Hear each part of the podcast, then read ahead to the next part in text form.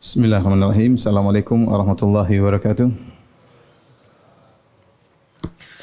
Alhamdulillahi ala ihsani wa syukru lahu ala taufiqihi wa amtinani wa asyhadu an la ilaha illallah wahdahu la syarika lahu ta'ziman li sya'nih wa asyhadu anna Muhammadan abduhu wa rasuluhu da'ila ridwanih Allahumma salli alaihi wa ala alihi wa ashabi wa ikhwani hadirin hadirat yang dirahmati oleh Allah Subhanahu wa taala. Kita lanjutkan bahasan kita dari pembacaan matan Al-Aqidah Al-Wasithiyah karangan Syekhul Islam Ibn Taimiyah rahimahullahu taala. Beliau berkata wa huwa subhanahu dan sungguhnya dia Allah Subhanahu wa taala qad jama'a fi ma wasafa wa samma bihi nafsahu bainan nafi wal isbat. Allah telah menggabungkan dalam metode mensifati dirinya dan menamakan dirinya penggabungan antara penafian dan penetapan antara nafyu dan al isbat. Fala udula li ahli sunnati wal jamaati amma jaa bihil mursalun maka ahlu sunnah wal jamaah tidak akan berpaling dari apa yang dibawa oleh para rasul. Fa innahu siratul mustaqim karena sungguhnya yang dibawa oleh para rasul adalah jalan yang lurus. Siratul ladzina an'ama Allahu alaihim dan jalannya orang-orang yang telah Allah beri anugerah kepada mereka minan nabiyyin was siddiqin was syuhada'i was salihin yaitu orang-orang yang diberi anugerah oleh Allah kepada mereka dari kalangan para nabi, kalangan siddiqin was syuhada was salihin. Eh, dalam paragraf ini Syekhul Islam Ibn Taimiyah rahimahullahu taala ingin menjelaskan suatu kaidah yang pernah kita bahas dulu akan tapi pada malam ini kita perinci sedikit yaitu kaidah ya Ahlus Sunnah ya. Ahlus Sunnah dalam dalam menetapkan sifat-sifat Allah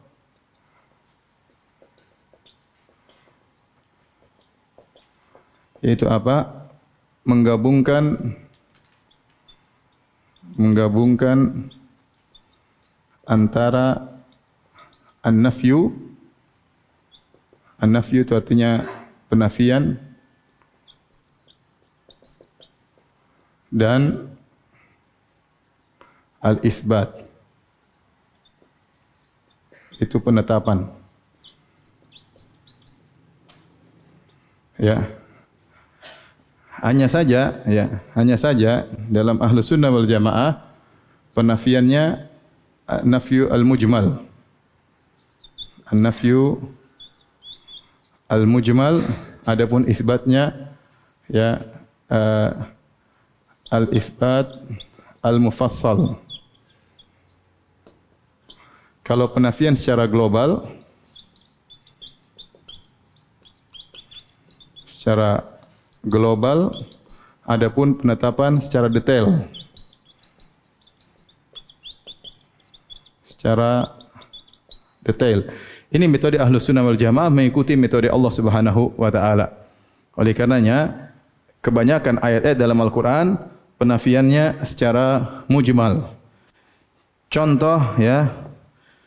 Contoh ya. Contoh apa? Walam yakun lahu kufuan ahad. Tidak ada sesuatu pun yang setara dengan Allah. Ya. Hal ta'lamu lahu samiyya. Apakah engkau mengetahui ada yang sama dengan Allah? Tidak ada. Nafian. Ya. Fala tadrib uh, misalnya lagi uh, laisa kamitsli syai. Laisa kamitslihi syai. Ya. Uh, ini contoh penafian secara uh, global ya, secara global. Adapun al-isbat al-mufassal banyak dalam Al-Qur'an dan hadis dan hadis isinya tentang sifat-sifat Allah secara terperinci.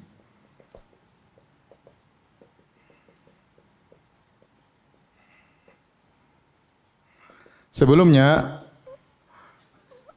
di antara metode ahlus sunnah dalam sifat Allah menggabungkan antara nafi dan isbat.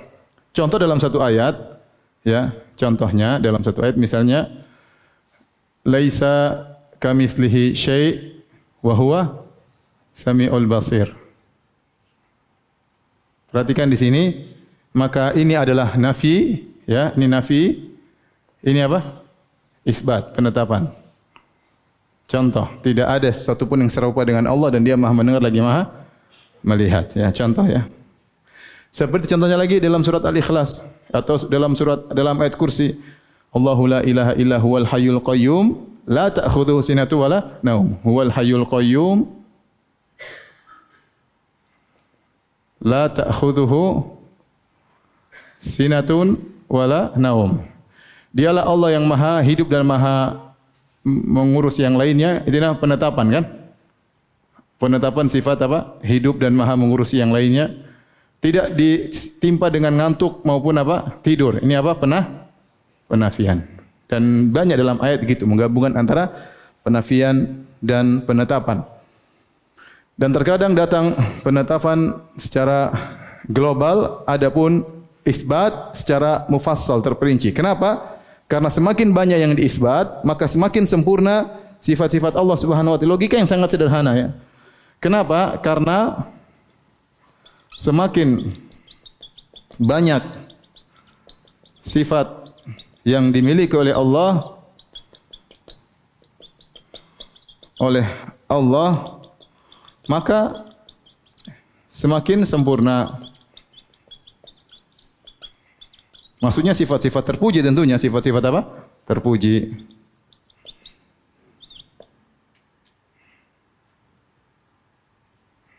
Makanya ahlu sunnah mudah sekali menetapkan sifat. Allah maha mendengar, Allah maha melihat, Allah maha mengampun, Allah maha menerima taubat, Allah maha tinggi. Ya, apalagi Allah maha mencintai, Allah meridai. Ya banyak sifat-sifat banyak sekali ya. Mau kita tetapkan banyak sekali ya. Karena ahlu sunnah setiap datang Allah jelaskan Allah punya tangan misalnya Allah uh, punya mata misalnya Allah punya wajah Allah punya zat apa masalahnya? Sif tetapkan saja. Allah semakin apa? Sempurna. Adapun penafian cukup global. Secara umum ahlu sunnah menetapkan secara global. Uh, tidaklah Allah Allah menafikan secara terperinci kecuali kecuali ada sebab. Ada sebab. Sebab di antaranya adalah untuk menolak tuduhan yang tidak benar.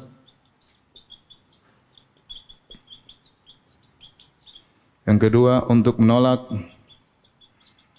menolak persangkaan yang salah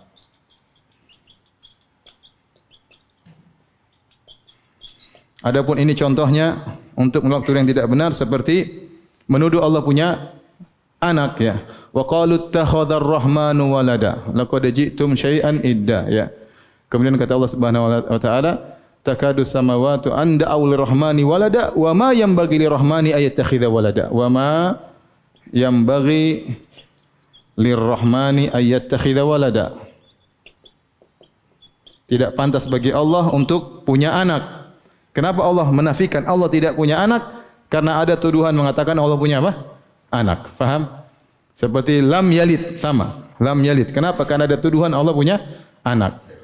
Atau ini terinci, berinci. Asalnya Allah menolak secara menafikan secara apa? Global. Tidak ada yang sama dengan Allah. Tidak ada yang setara dengan Allah. Tidak ada yang serupa dengan Allah. Sudah cukup. Itu penafian global menunjukkan agungnya Allah. Namun terkadang Allah memperinci penafian karena ada tujuan. Seperti contohnya juga untuk menolak persangkaan yang salah kata Allah Subhanahu wa taala wa ma khalaqnas samawati wal arda wa ma bainahuma laibin Tidaklah kami menciptakan langit dan bumi dan apa di antara duanya dengan bermain-main saja. Orang sangka apa Tuhan ciptakan ini apa? Main-main ya. Bikin skenario main-main enggak. Allah tidak menciptakan ini ada dengan main-main. Ada hikmahnya yang mungkin kita tahu atau tidak kita ketahui.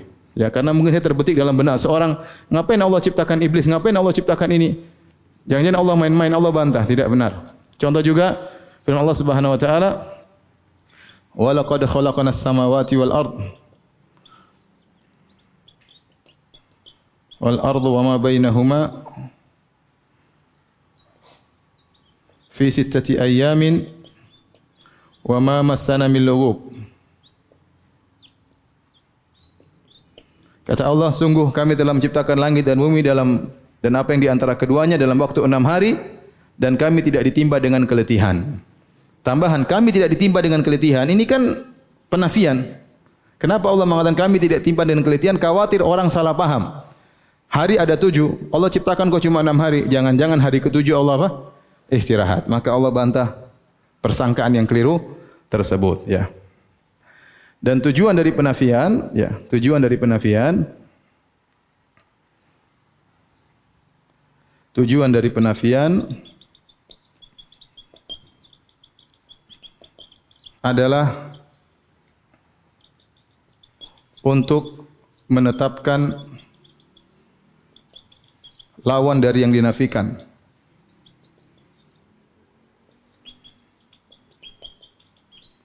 Ya, seperti Allah mengatakan wa ma yadhlimu rabbuka ahadan. Allah tidak Allah tidak mendolimi seorang pun. Maksudnya Allah maha adil. Tidaklah dinafikan kezaliman kecuali untuk menunjukkan Allah maha adil. Seperti la ta'khudhuhu sinatu wala naum. La ta'khudhuhu sinatu wala naum. Allah tidak tidak ngantuk dan maksudnya Allah Maha hidup. Jadi tujuan penafian bukan hanya sekedar penafian tetapi untuk menetapkan lawannya yang sempurna. Itu tujuan dari penafian. Ini salah satu kaidah dalam penetapan sifat-sifat Allah. Nah, sampai sini paham tidak? Hah?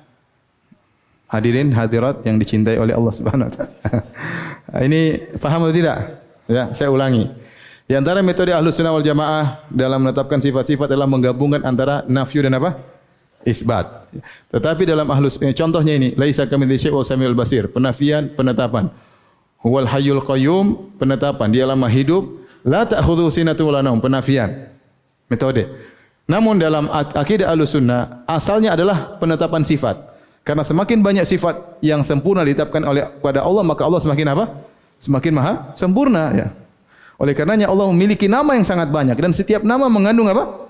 Mengandung sifat. Makanya Allah memiliki nama yang sangat banyak yang kita disuruh menghafal paling tidak 99 ya, padahal nama Allah lebih daripada itu.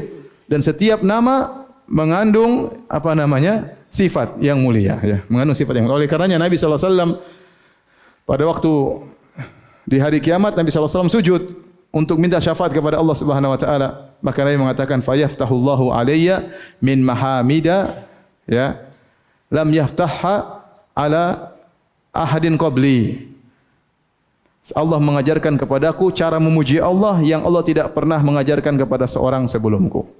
Dalam riwayat yang lain, la uhsina hal an. Aku tidak bisa sekarang memuji Allah dengan pujian tersebut. Artinya ada sifat-sifat Allah yang Allah beritahukan lagi kepada Nabi tatkala di padang apa? Mahsyar yang sekarang Nabi tidak tidak tahu. Ya.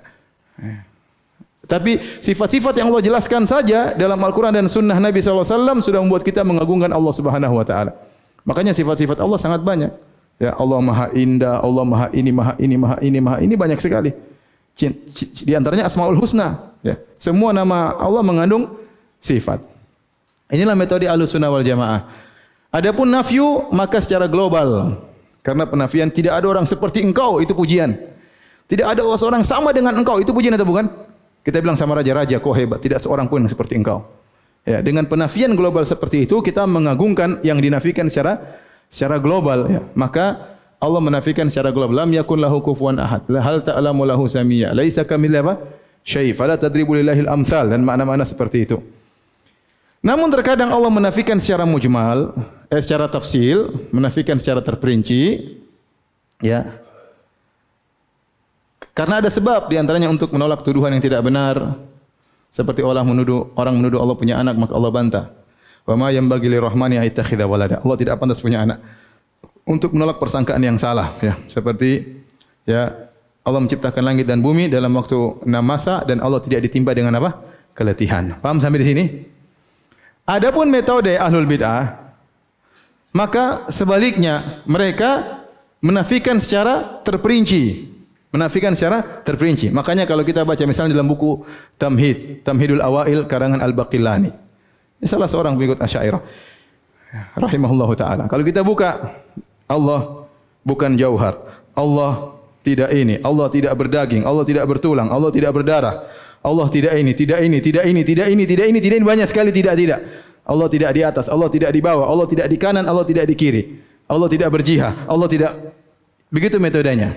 Kenapa kalau dia mau isbat atau tasbih lagi?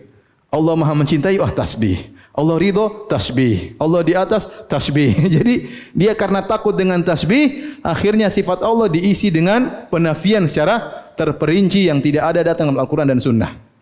Faham?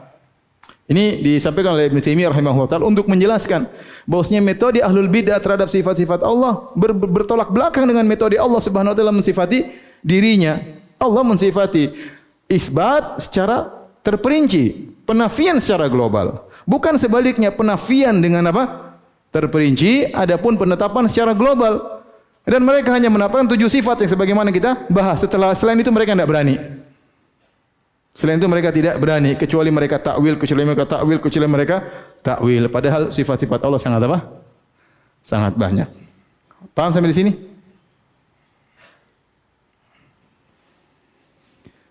Semua baik Jahmiyah, Mu'tazilah maupun Asy'ariyah, Maturidiyah, hukum asalnya mereka menafikan Allah dengan terperinci. Apalagi Mu'tazilah, Allah tidak berilmu, Allah tidak berini, Allah tidak berini, Allah tidak berini, tidak berini. Jahmiyah sama. Allah tidak begini, tidak begini, tidak begini, tidak begini. Ditanya apa bedanya Allah dengan tidak ada? Sama, yang tidak ada juga tidak berdaging, tidak berini, tidak berini, tidak di atas, tidak di bawah, tidak bisa dikasih isyarat, tidak bisa dilihat, tidak bisa ini, tidak. Apa bedanya dengan tidak ada? Makanya mengatakan al-Jahmiyah ya budun adaman. Sungguhnya Jahmiyah itu beribadah kepada sesuatu yang tidak tidak ada. Karena Tuhannya disifati dengan suatu penafian secara apa? Secara terperinci. Adapun Asy'ariyah hanya tujuh apa? Tujuh sifat. Lebih dari itu enggak boleh. Semua sifat-sifat selain tujuh ditakwil kepada yang tujuh itu. Faham? Asy'ariyah semua sifat-sifat selain tujuh kita sifat mungkin banyak sekali. Ahlussunnah wal Jamaah. Puluhan ya. Itu semua selain tujuh ini semuanya ditakwil kepada yang yang tujuh. Kalau enggak ditolak. Jadi ini bertentangan dengan metode Ahlussunnah wal Jamaah. Paham sampai di sini? Fahim tum ya ikhwani? Fahimna alhamdulillah. Kalau sudah tolong dihapus.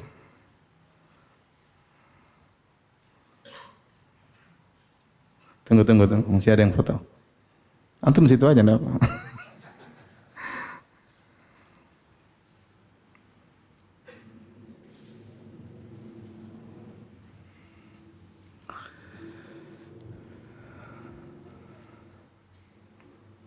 Taib sudah dihapuskan.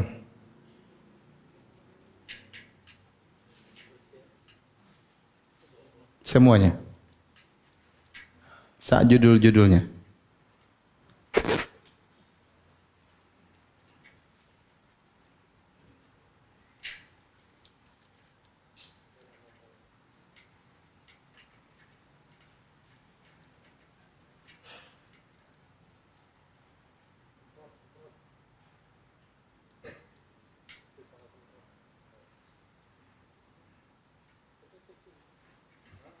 Dulu waktu kecil masih SD, kalau menghapus enggak bersih katanya ceboknya enggak bersih. Ayo kon. Kata orang. bersih judulnya semua bersih.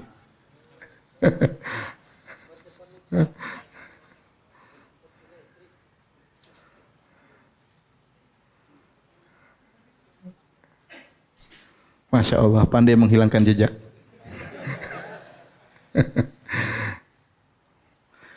Taib, kita lanjutkan. Syekhul Islam Ibn Taimiyah rahimahullah taala berkata, "Wa qad dakhala fi hadhihi al-jumlah" dan termasuk dalam pembahasan kita ini, ya, ma wasafallahu bihi nafsahu fi suratil ikhlas allati ta'dilu thulutsal Qur'an. Yaitu contohnya apa yang Allah sifatkan tentang dirinya dalam surat Al-Ikhlas. Yang surat Al-Ikhlas itu nilainya seperti sepertiga Al-Qur'an haitsu yaqulu subhanahu di mana Allah berfirman kul huwallahu ahad dialah Allah yang maha esa Allahu samad yaitu Allah yang uh, segalanya selainnya bergantung kepadanya lam yalid wa lam yulad Allah tidak melahirkan Allah tidak dilahirkan wa lam yakul lahu kufuwan ahad dan tidak ada sesuatu pun yang setara dengan Allah. Perhatikan maksudnya surat Al-Ikhlas ini mencakup nafyu wal apa? Isbat. Isbatnya mana? Qul huwallahu ahad. Allah Maha Esa. Ini isbat, penetapan. Kemudian Allahus Samad. Ini juga apa? Penetapan. Setelah itu baru penafian. Lam yalid wa lam yulad. Penafian. Allah tidak melahirkan dan Allah tidak dilahirkan. Wa lam yakul lahu kufuwan ahad dan tidak satu pun yang setara dengan Allah. Di sini dua ayat isbat, dua ayat apa? Nafi. Faham? Ini contohnya. Taib. Uh, surat Al-Ikhlas dinamakan dengan Al-Ikhlas sementara tidak ada lafal Al-Ikhlas dalam surat tersebut. Ya. Karena metode penamaan surat terkadang berdasarkan satu kata yang menjadi ciri khas surat tersebut atau tidak terdapat dalam surat-surat yang lainnya. Ya. Atau kalau dibaca pertama maka orang langsung menuju pada surat tersebut. Ini salah satu metode. Metode penamaan surat terkadang dengan kata asing yang yang terdapat dalam surat tersebut. Ya. Seperti surat Al-Insan terkadang dinamakan surat Al-Amshaj. Karena dalam Al-Quran, Amshaj. Ya. Ada kalimat itu cuma dalam surat Al-Insan. Ya. Seperti itu.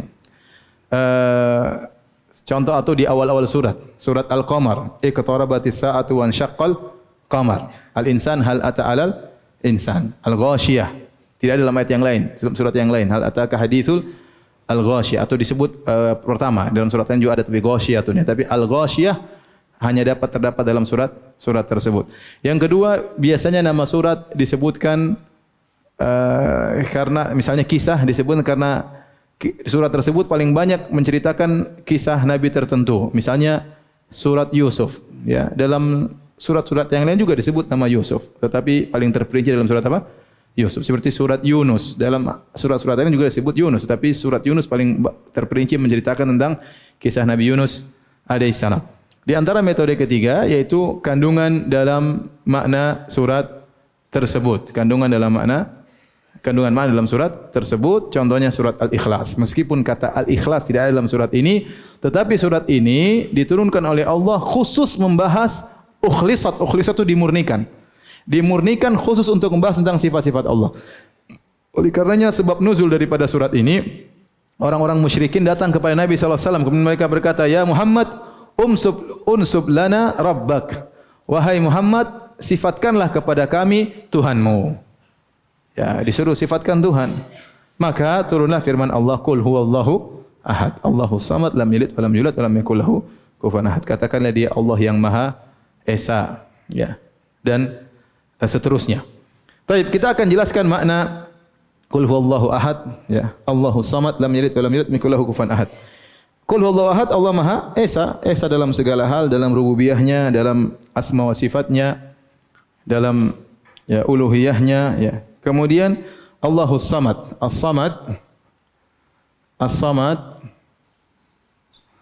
ya, ada dua pendapat di kalangan para ulama tentang makna as-samad. Yang pertama maknanya al-musmad ya. Atau la jaufa fihi. Tidak ada rong, tidak berongga. Kemudian as-samad maknanya yang lain alladhi yasmudu ilaihi al-khalaiq fi qada'i hawaijihim hajatihim. Yaitu as-samad sini maknanya qasada yaitu bermaksud. Sehingga maknanya yaitu yang selainnya yang selainnya bermaksud kepadanya kepadanya dalam menunaikan kebutuhan mereka.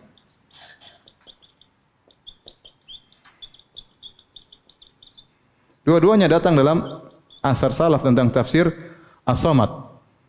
Uh, tidak berongga maksudnya mereka mengatakan Allah Maha Hidup tidak seperti makhluk hidup yang lainnya yang ada rongganya, seperti manusia ada rongganya sehingga butuh makan kemudian ada yang keluar seperti Jin juga ada rongganya seperti apa namanya eh, hewan ada rongganya dan yang lainnya. Ada sesuatu yang masuk, ada yang keluar, ada yang diasup, ada yang keluar. Adapun Allah Subhanahu wa taala tidak berongga sehingga tidak membutuhkan sesuatu pun selain dari Allah Subhanahu wa taala, tidak makan, tidak minum, tidak buang hajat dan yang lainnya. Ini makna yang pertama. Makna yang kedua bahwasanya Allah Subhanahu wa taala yaitu yang semua selainnya bermaksud kepadanya tatkala ingin menunaikan hajat mereka maka tidak ada tempat mereka untuk dituju kecuali siapa? Kecuali Allah dan dia tidak membutuhkan kepada selainnya. Allah tidak membutuhkan kepada selainnya dan selainnya membutuhkan kepada siapa? Allah Subhanahu wa taala. Makanya ini sebagian ulama mengatakan la jaufa fih di, ditafsirkan dengan lam yalid walam apa? Yulad. Kalau Allah tidak melahirkan maka tidak berongga maka tidak akan apa melahirkan. Ini perkataan salaf ya. Mereka tafsirkan demi demikian. Kita tidak usah berpikiran macam-macam ya, tapi intinya zat Allah demikian. Tidak ada apa? rongganya. Bagaimana tidak bisa kita bayangkan. Ya, kemudian makna yang kedua bahwasanya Allah tidak membutuhkan kepada yang lainnya dan semua selain Allah membutuhkannya. Benar makhluk ada sebagian makhluk kita butuh kepada dia. Tetapi sebagian waktu tertentu kita butuh kepada dia. Dan dia pun membutuhkan kepada yang yang lainnya. Dia pun membutuhkan kepada yang lainnya. Saya bacakan perkataan Ibnu Abbas radhiyallahu taala anhuma uh, tentang Allahus Samad ya.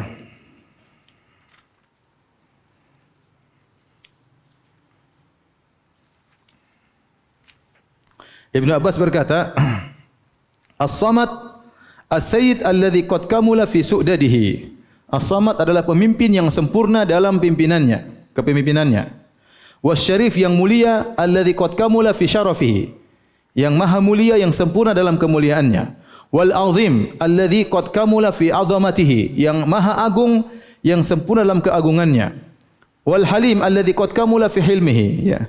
Yang bijak yang sempurna dalam kebijakannya. Wal ghani yang maha kaya alladhi qad kamula fi ghinahu. Yang maha kaya yang sempurna dalam kekayaannya dan seterusnya ya.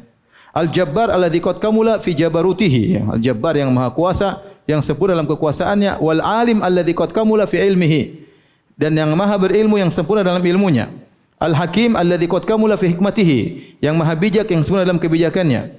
Wa huwa alladhi qad kamula fi anwa'i syaraf was su'dat dialah Allah yang sempurna dalam segala kemuliaan dan segala kepimpinan wa huwa Allahu hadhihi sifatuhu la tambaghi illa lahu. Dan inilah sifat Allah yang tidak pantas kecuali hanya kepada Allah. Laisa lahu kufun wa laisa kamitsli syai. Tidak ada yang serupa dengannya dan tidak ada yang sama dengan dengannya. Perhatikan di sini tafsir daripada Ibnu Abbas. Ibnu Abbas menafsirkan makna as-samad dengan makna-makna yang ada pada manusia tetapi Allah yang sempurna. Contoh as-samad adalah pemimpin yang sempurna dalam apa? Kepemimpinannya. Manusia ada yang memimpin enggak? Ada tapi kepemimpinannya berbeda Allah Maha sempurna Asy-Syarif yang mulia, yang sempurna dalam kemuliaannya. Manusia ada yang sempurna, ada yang mulia enggak? Ada, tapi tidak sempurna. Allah yang kemuliaannya sem sempurna. Al-Azim yang agung. Ya. Tetapi manusia tidak sempurna keagungannya. Yang maha agung siapa adalah siapa? Allah Subhanahu wa taala.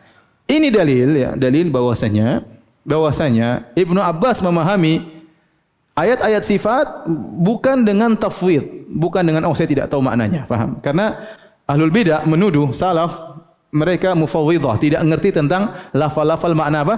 Sifat. Dan itu tuduhan yang tidak benar. Buktinya, buktinya ini ayat sifat. As-Somad ayat sifat atau bukan?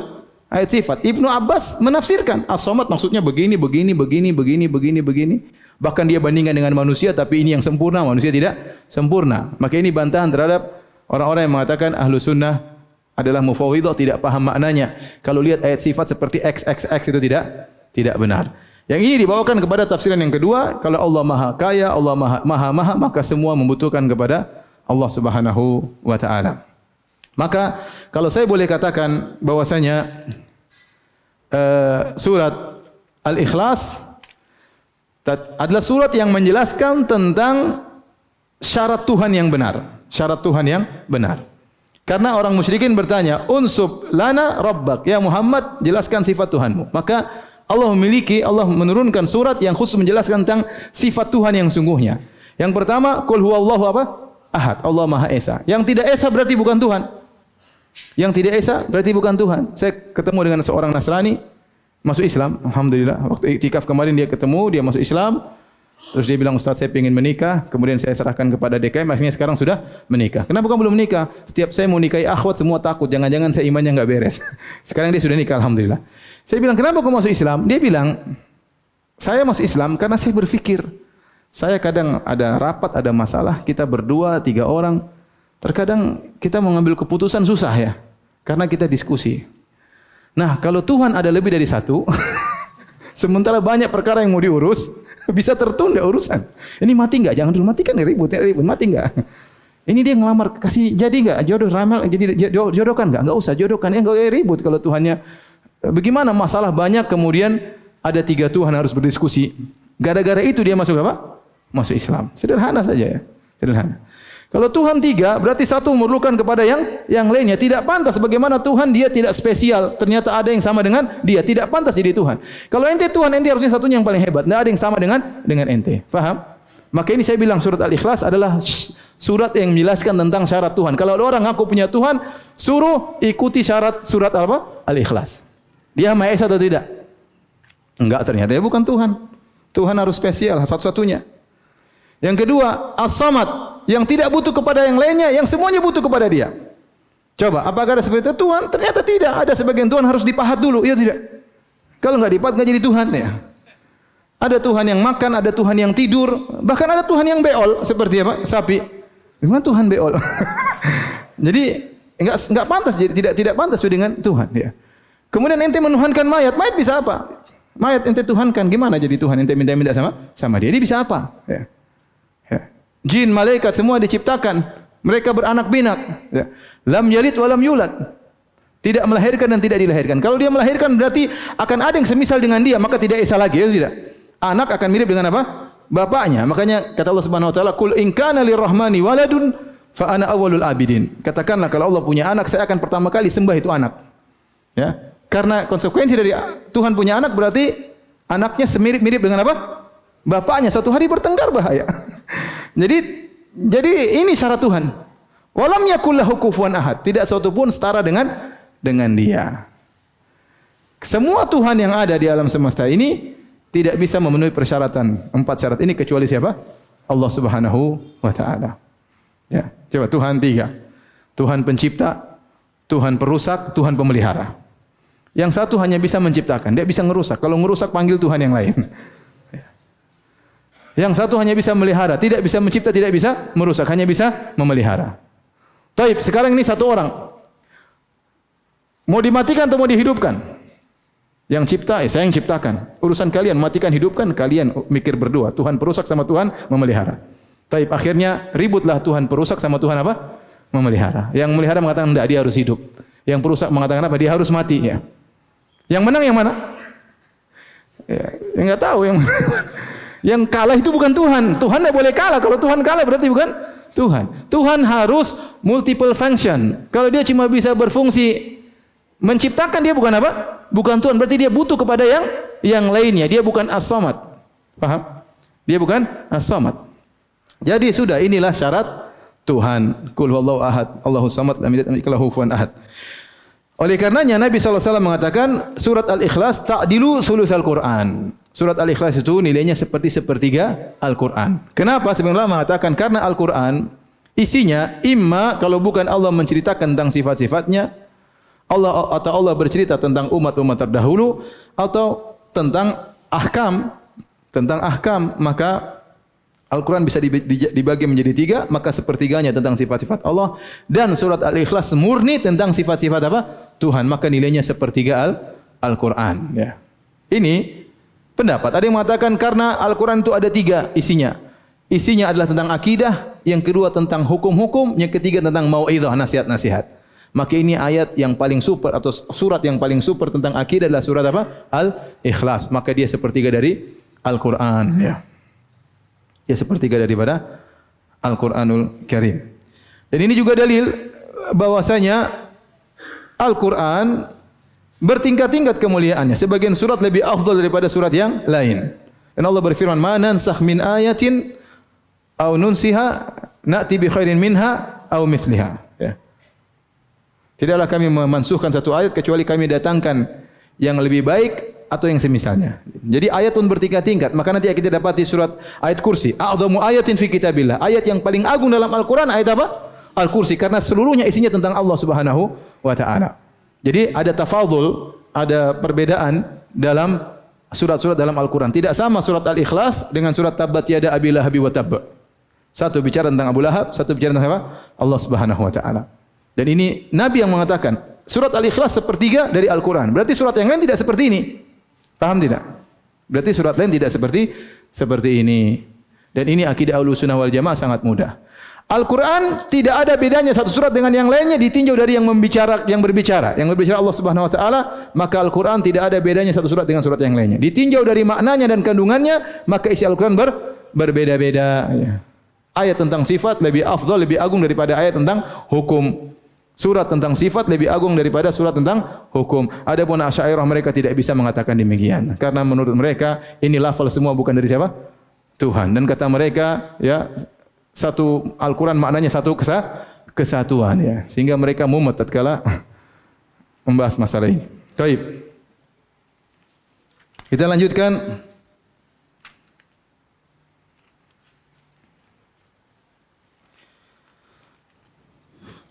Wa ma wasafa bihi nafsahu fi a'zami ayatin fi kitabih dan termasuk juga dalam metode yang kita sedang kita bahas tentang ayat-ayat sifat tentang uh, isbat dan nafyu ya nafi wal isbat, penafian dan penetapan yaitu yang Allah sifatkan dirinya dalam ayat yang paling agung dalam Al-Qur'anul Karim yaitu ayat apa? Ayatul Kursi. Haitsu yaqul di mana Allah berfirman, Allahu la ilaha illa huwal hayyul qayyum. La ta'khudhuhu sinatu wala naum. Dialah Allah Subhanahu wa taala. Al-Hayyu tidak ada sembahan yang berhak disembah kecuali Allah. Al-Hayyu yang Maha hidup, Al-Qayyum yang Maha tegak ya, berdiri sendiri dan menegakkan selain yaitu makhluknya. La ta'khudhuhu sinatu wala naum. Yang Allah tidak ditimpa dengan ngantuk dan juga apalagi tidur. Lahuma fis samawati ma fil ard. Seluruh yang ada di langit dan di bumi adalah milik Allah Subhanahu wa taala. Man dzal ladzi yashfa'u 'indahu illa bi idznih. Siapa yang memberi syafaat di sisi Allah kecuali dengan izin Allah? Ya alamu ma baina aydihim ma khalfahum. Allah tahu apa yang dilakukan di depan mereka, di masa depan maupun di belakang mereka yang sudah mereka kerjakan. Wala yuhituna bi syai'in min ilmihi illa bima syaa. Tidak ada yang bisa meliputi sedikit pun dari ilmu Allah kecuali yang Allah kehendaki. Wasi'a kursiyyuhu samawati wal arda. Kursi Allah meliputi langit dan bumi. Wala ya'udu hifdhuhuma. Ay la yakrithuhu wala yuthqilu. Tidak merepotkan Allah untuk menjaga langit dan bumi. Wa huwal aliyul azim. Dan dia adalah maha tinggi, maha agung. Walihada kana man qara hadhihi al-ayata fi lailatin lam yazal alaihi min Allahi hafiz. Oleh karenanya barang siapa yang baca ayat ini dalam satu malam senantiasa Allah memberikan penjaga baginya. Wala yaqrabu syaitan hatta yusbih dan setan tidak akan mendekatinya sampai pagi pagi hari. Karena ini ayat teragung dalam Al-Qur'an. Ayat teragung teragung dalam Al-Qur'an karena isi ayat ini semuanya tentang keagungan apa? Allah Subhanahu wa taala. Baik. Kita akan coba praktekkan ya tentang sifat-sifat yang ada dalam ayatul kursi. Pertama Allah dialah yang disembah. Allah dari kata apa? Al-ilah. Ya.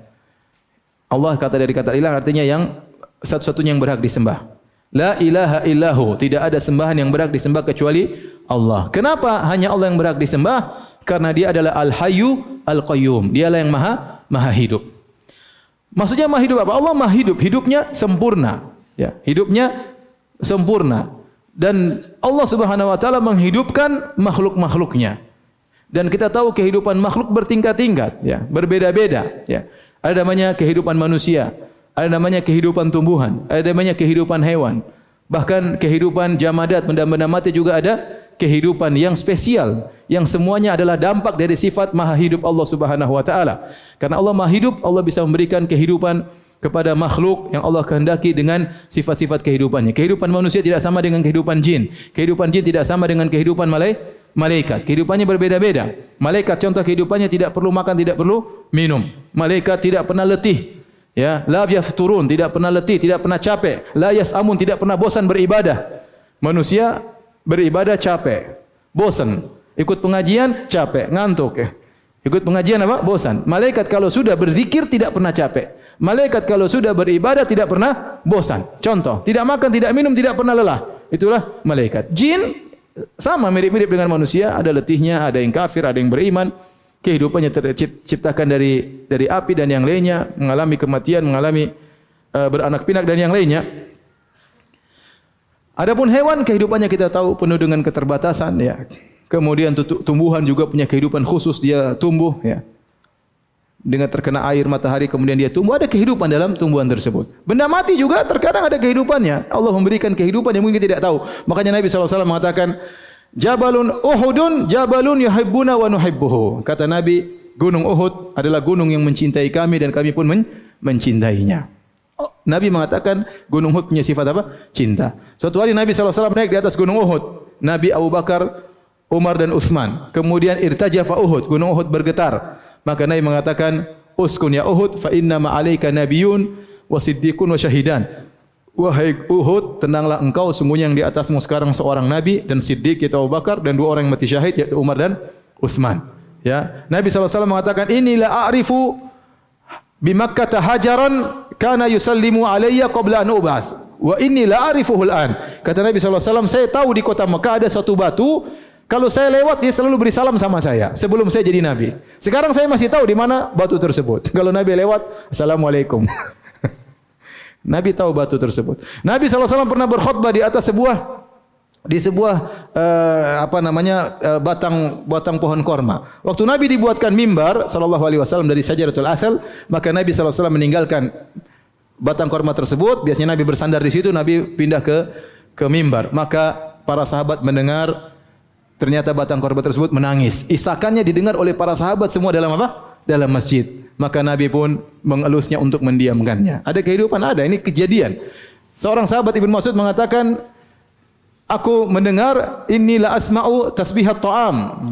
Aku mendengar makanan bertasbih sementara dia sedang di, dimakan oleh Nabi sallallahu alaihi wasallam, ya. Nabi Musa alaihi salam waktu mengejar batu, waktu batu membawa lari bajunya kata Nabi Musa, "Ya Hajar, wahai batu, itu bajuku, jangan pergi." Tapi batu terus lari kemudian dipukul oleh Nabi Musa. Akhirnya nampak bekas pukulan Nabi Musa di batu tersebut saking kuatnya Nabi Musa alaihissalam. Kalau kita bekas batu di tangan kita ya. Tapi intinya ada kehidupan pada benda mati ya. Makanya Allah mengatakan bertasbihlah yang ada di langit dan di bumi. Ya, kita enggak tahu walakin la tafqahuna tasbihahum. Akan kalian akan tapi kalian tidak mengerti tasbih dari benda-benda tersebut ya. Kita tidak pernah tahu kehidupan malaikat seperti apa tapi ada malaikat yang hidup. Kita tidak tahu bagaimana kehidupannya benda-benda mati tapi mereka punya kehidupan yang Allah khususkan. Intinya semua kehidupan di alam semesta ini adalah dampak dari Allah yang Maha Hidup. Yang Allah Maha Hidup tidak didahului dengan ketiadaan, berbeda dengan manusia didahului dengan ketiadaan kemudian dihidupkan oleh Allah Subhanahu wa taala kemudian dimatikan, thumma yumitukum thumma yuhyikum. Allah matikan, Allah hidupkan kembali, kemudian dikembalikan kepada Allah Subhanahu wa taala. Itu di antara sifat hidup. Dan kita tahu kita pun dihidupkan oleh siapa? Allah. Setiap saat kita butuh penghidupan dari Allah Subhanahu wa taala. Seandainya Allah memberhentikan kehidupan kita, kapan saja kita akan mati. Setiap saat setiap jantung kita berdetak yang membuat berdetak siapa? Allah. Kapan Allah hentikan selesai? Tidak peduli dia sehat, badannya bugar, Allah hentikan selesai. Ya, akhi saya ketemu orang, Ustaz, kawan kita kemarin sudah meninggal. Padahal dia guru karate, jago samurai. 50 tahun meninggal dunia. Ada orang tiap pagi lari. Saya punya kawan bapaknya umur 60 kuat, hebat, segar, tiap hari lari. Ya, 6 kilo kalau enggak salah 5 kilo tahu-tahu kena kena stroke. Saya ketemu lagi orang di Karawang ada ikhwan tiap hari lari pagi, tahu-tahu kena jantung meninggal dunia. Maka ada orang habis main bulu tangkis kemudian apa? Meninggal dunia. Ada yang ngisi pengajian terus meninggal dunia. Ada yang mendengar pengajian juga meninggal dunia. jadi jadi kini kehidupan kita ini sangat kurang. Kalau Allah tidak memberikan kita kehidupan kita tidak bisa apa? Tidak bisa hidup. Ya. Setiap detik kita membutuhkan untuk dihidupkan oleh Allah Subhanahu wa taala. Maka satu-satunya yang maha hidup hanya siapa? Allah. Huwal hayyu yang maha hidup. Kemudian Al-Qayyum, Al-Qayyum maknanya yaitu Allah berdiri sendiri tidak butuh dengan yang lainnya. Al-Ghani, Al-Mustaghni an ghairihi, yang maha hidup yaitu maha tidak membutuhkan yang yang lainnya. Kemudian muqawwim li ghairihi, yang meng, mengurusi yang lainnya. Kalau Allah tidak mengurusi yang lainnya, maka tidak bisa berjalan.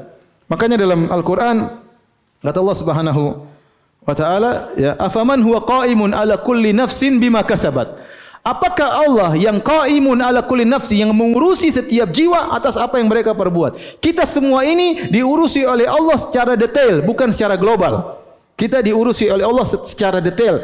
Anda rezekinya kapan, matinya kapan, semuanya secara detail. Setiap orang diurusi Allah secara detail. Dan tidak ada yang mampu Al-Qayyum seperti Allah Subhanahu wa taala. Saya kasih contoh sering. Contoh seorang bos memiliki perusahaan. Anak buahnya ribuan. Dia tidak bisa ngurus seluruhnya. Dia paling punya apa namanya direksi-direksi untuk mengurusi bawahannya. Apa adapun setiap orang dia mengurusi detail, dia tidak tidak mampu. Adapun kita manusia, Allah mengurusi setiap kita secara detail. Bukankah setiap kita pernah berdoa dikabulkan oleh Allah Subhanahu wa taala? Berarti Allah mendengar permintaan kita tatkala kita di ujung dunia sana. Padahal padahal kecil pendek tapi kelihatan oleh Allah Subhanahu wa taala. Ya kalau badan besar kan memang apa menarik perhatian. Ini sudah kecil pendek di dalam kegelapan nangis berdoa. Allah dengar atau tidak? Allah tahu. Allah tahu. Allah tahu. Berarti Allah mengurusi seluruhnya secara apa? Secara detail. Saya sering, sering kali saya kalau turun dari pesawat saya lihat Jakarta. Ya Allah, rumah banyak sekali. Dempet-dempet berapa juta manusia semuanya makan subhanallah. Siapa yang ngurusi makan mereka? Siapa? Allah Subhanahu wa taala. Jadi Allah Al-Qayyum. Bukan cuma manusia yang diurusin. Memang ente diurusin. Hewan-hewan diurusin. Hitan fil bahar. La, apa ikan-ikan yang ada di lautan diurusin. Cacing-cacing yang sembunyi dalam. Semua diurusin. Ya. ya. Apalagi bakteri-bakteri dalam perut antum juga di. Semuanya diurus oleh siapa? Allah Subhanahu wa taala. Allah mengatakan wala ma tasqutu mi waraqatin illa ya'lamuha. Tidak ada satu daun pun yang gugur kecuali Allah apa? mengetahuinya. Ya. Maka inilah makna Al-Qayyum. Allah mengurusi langit dan bumi. Bukan cuma kita penghuni bumi yang diurus. Benda-benda langit, matahari beredar setiap hari pada orbitnya. Tidak maju, tidak mundur. Tidak terlalu cepat. Bayangkan seorang duduk bulan Ramadan. Lihat tunggu matahari tenggelam. Coba kalau bisa saya cepatin, langsung buka puasa. Tapi enggak bisa. Dia berjalan dengan apa? Orbitnya. Seandainya Allah mundurkan sedikit, kita kedinginan. Allah majukan sedikit, kita kebakaran. Siapa yang ngatur ini jutaan tahun yang mengatur? Allah Subhanahu wa taala. Jadi Anda tahu bahwasanya bukan cuma Anda yang diatur, banyak yang diatur, tapi Allah mengetahui Anda secara detail, mengurusi Anda bukan cuma Anda saja, hati Anda berbisik-bisik Allah Maha tahu. Jadi itulah Al-Qayyum yang Maha mengurusi selainnya Maha mengurusi makhluknya secara detail. Kemudian Allah menyebutkan penafian tadi penetapan ya. Apa namanya? Allahu la ilaha illa huwal hayyul qayyum, Allahu isbat. La ilaha illa huwa, nafi dan isbat. Tidak ada yang berhak disembah kecuali Allah. Al hayyul qayyum isbat atau nafi? Isbat. La ta'khudhuhu sinatu wala naum. Tidak ditimpa dengan ngantuk ataupun apa? Tidur. Ini penafian untuk menetapkan Lawan daripada ini yaitu kesempurnaan hidup, kesempurnaan hidup. Adapun hidup manusia tidak sempurna, ngantuk, letih, capek yang itu menunjukkan kehidupannya tidak sempurna, butuh istirahat. Adapun Allah tidak butuh istirahat. Maka Allah mengatakan la ta'khudhuhu sinatu wala naum. Kalau Allah istirahat sebentar apa yang terjadi dalam semesta? Bayangkan ada matahari salah lewat, waduh. Kemudian bintang salah terbit, ada bintang jatuh, kemudian lautan ternyata keluar ke siapa yang ngatur semuanya? Allah Subhanahu wa taala. Kemudian Allah berfirman lahuma fis samawati wa fil ard. Ini membuktikan Allah Maha hidup, Allah Maha memiliki semua yang ada di langit dan bumi adalah milik Allah Subhanahu wa taala. Tidak ada satu pun yang keluar dari kemilikan Allah Subhanahu wa taala. Di antara Allah menunjukkan kesempurnaan hidup Allah itu semua selain Allah milik Allah. Semua selain Allah yang ciptakan siapa? Allah. Di antara kesempurnaan hidupnya Allah, kata Allah, "Man dzalladzi yashfa'u 'indahu illa bi idznih." Siapa yang beri syafaat di sisi Allah kecuali dengan izinnya. Beda dengan manusia. Manusia seorang menteri bisa kasih syafaat tanpa harus minta izin kepada presiden. Ya, seorang pejabat terkadang bisa beri syafaat, memberanikan diri ngomong di hadapan raja, ya, tanpa izin daripada raja. Kenapa bisa demikian? Karena raja butuh dia. Dia tahu raja butuh sama dia. Dia butuh kepada raja, raja butuh kepada dia. Oleh kerana kehidupan manusia tidak ada yang sempurna, saling membutuhkan satu dengan yang lainnya. Betapa banyak kepala negara yang tunduk kepada bawahannya. Ya, betapa banyak bawahan yang memberi syafaat, memberi rekomendasi tanpa minta izin kepada sang raja. Adapun Allah Subhanahu tidak butuh dengan itu semua. Allah tidak kasih syafaat kecuali yang minta izin. Bahkan seorang tidak berani ngomong. Kata sebagian ulama, Nabi Muhammad SAW waktu minta syafaat, dia tidak ngomong dulu, dia sujud. Tidak langsung kasih syafaat. Nabi SAW. Yang pintu surga tidak bisa terbuka kecuali Nabi mengetuknya. Waktu Nabi beri syafaat, gimana caranya? Nabi sujud terlebih dahulu. Tidak bilang, tenang. Siapa meminta syafaat? Sekalian saya gandeng ke surga. Siapa? Tidak ada. Nabi sujud dulu. Sujud lama. Memuji Allah dengan pujian-pujian yang indah. Yang Allah bukakan pujian tersebut. Baru Allah izinkan. Ya Muhammad irfa' ra'sak. Wasal tu'tah. Maka semuanya kembali kepada Allah. Kullillahi syafa'atu jami'an. Katakanlah semua syafaat milik siapa? Allah. Kalau Allah tidak izinkan kepada Muhammad sallallahu alaihi wasallam, Muhammad tidak bisa kasih apa? Syafaat. Itu pun tidak sembarang orang. Syaratnya hanya kepada orang-orang yang diridhai oleh Allah Subhanahu wa taala yaitu orang-orang yang bertauhid kepada Allah. Ini menunjukkan untuk menekankan kehidupan Allah yang sempurna sehingga tidak ada yang bisa kasih syafaat di sisi Allah karena Allah tidak membutuhkan kepada yang yang lainnya. Adapun kehidupan manusia tidak sempurna sehingga dia membutuhkan kepada yang lainnya.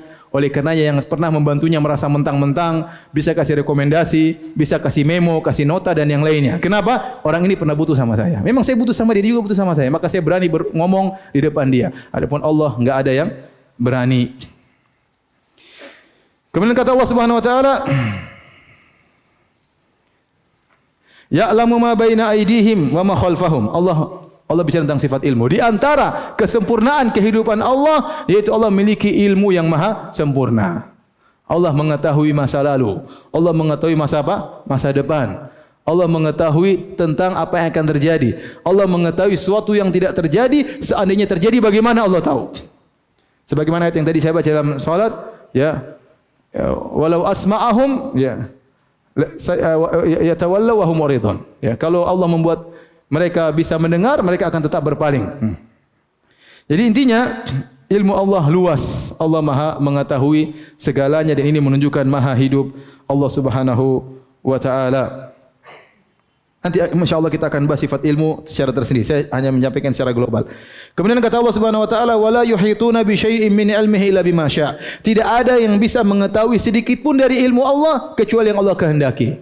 Kita ini semuanya bahlul asalnya, ya. Ya, Allah Subhanahu Wa Taala mengeluarkan kita, ya Allahu akhrajakum min butuni min butuni ummahatikum. La ta'lamuna syai'an wa ja'alakum as-sam'a wal absara wal afidah la'allakum tashkurun. Kata Allah Subhanahu wa taala, Allah yang mengeluarkan kalian dari perut ibu kalian. Kalian tidak mengetahui apa-apa ya sama sekali. Kemudian Allah memberikan kalian pendengaran, penglihatan, hati agar kalian bisa menambah ilmu. Semoga kalian bersyukur. Maka Allah mengatakan la wala yuhituna bi syai'in min ilmi. Apa artinya? Dan manusia, mereka, malaikat, manusia, jin tidak bisa mengambil ilmu Allah sedikit pun kecuali Allah kehendaki. Yaitu ilmu yang kita mendapati semua ini Allah kasih. Sedikit. Wa ma utitu minal ilmi illa qalila. Kalian tidak diberikan ilmu dari Allah kecuali cuma sedikit. Kadang-kadang saya mikir ya. Orang datang, Ustaz, ini obat ini, obat ini. Ini obat mata pakai daun ini digerubus sekian-sekian. Dari mana dia tahu coba? Wih coba-coba daun sembarang dia taruh di matanya. Tapi Allah kasih ilham entah nenek-nenek moyang kita dulu sehingga dia tahu obat ini buat mata. Iya tidak? Coba dari sekian daun-daun itu ternyata satu daun yang obat apa? obat mata. Dulu kira-kira gimana? Coba-coba. Ya.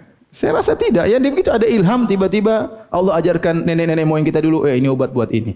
Oh ini buat apa? Buat ini. Ini sehingga dikasih ilmu banyak.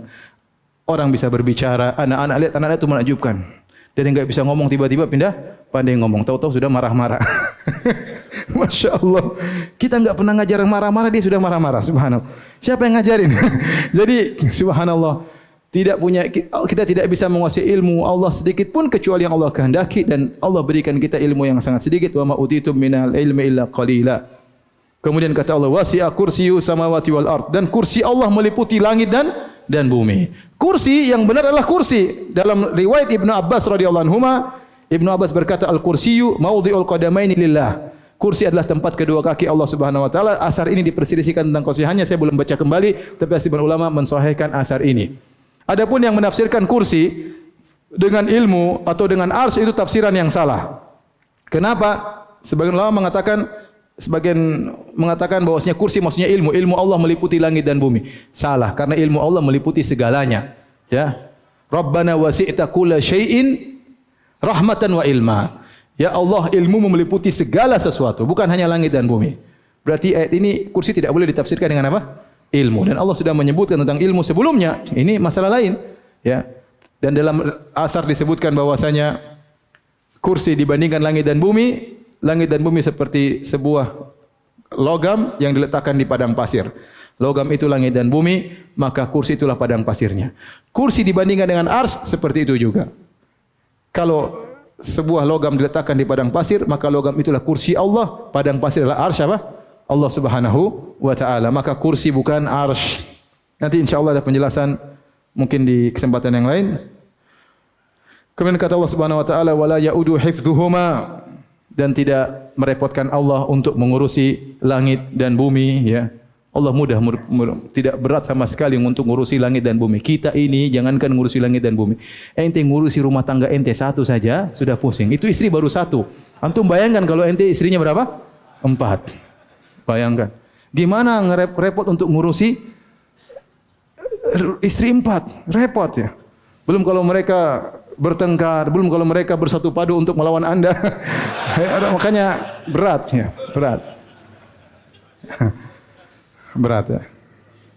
Jadi tidak mudah mengurusi. Ini mengurus langit dan bumi. Siapa yang bisa mengurus? Kata Allah, tidak repot bagi Allah untuk mengurusi langit dan bumi dan segala apa? Isinya. Mudah bagi Allah subhanahu wa ta'ala. Kemudian di akhir ayat, wa huwal aliyul azim. Dialah Allah yang maha tinggi dan maha agung.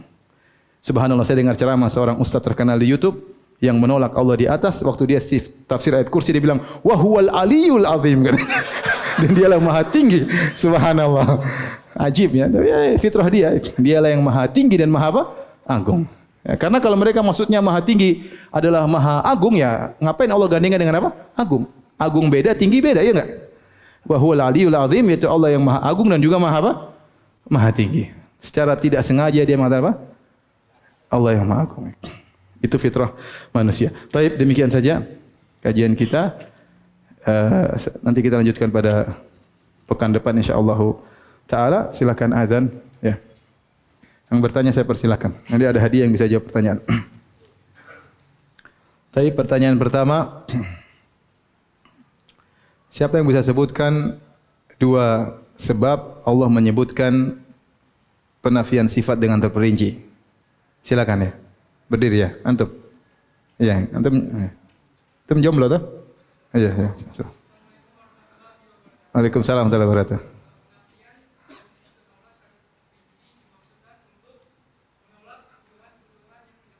Menolak tuduhan yang tidak benar. Yang kedua, menolak persangkaan yang salah. Masya Allah. Fadal. Silakan.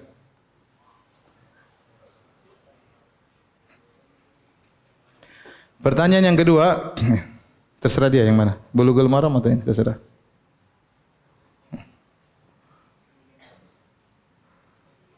Bulughul maram, masya Allah. Pertanyaan kedua, uh,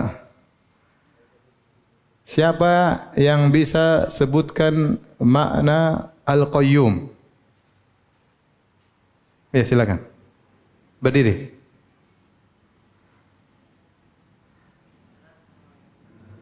Waalaikumsalam warahmatullahi wabarakatuh.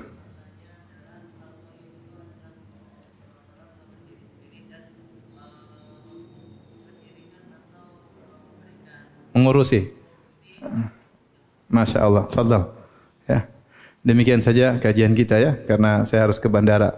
Subhanakallah bihamdik. Asyadu ala ila anta. Assalamualaikum warahmatullahi wabarakatuh.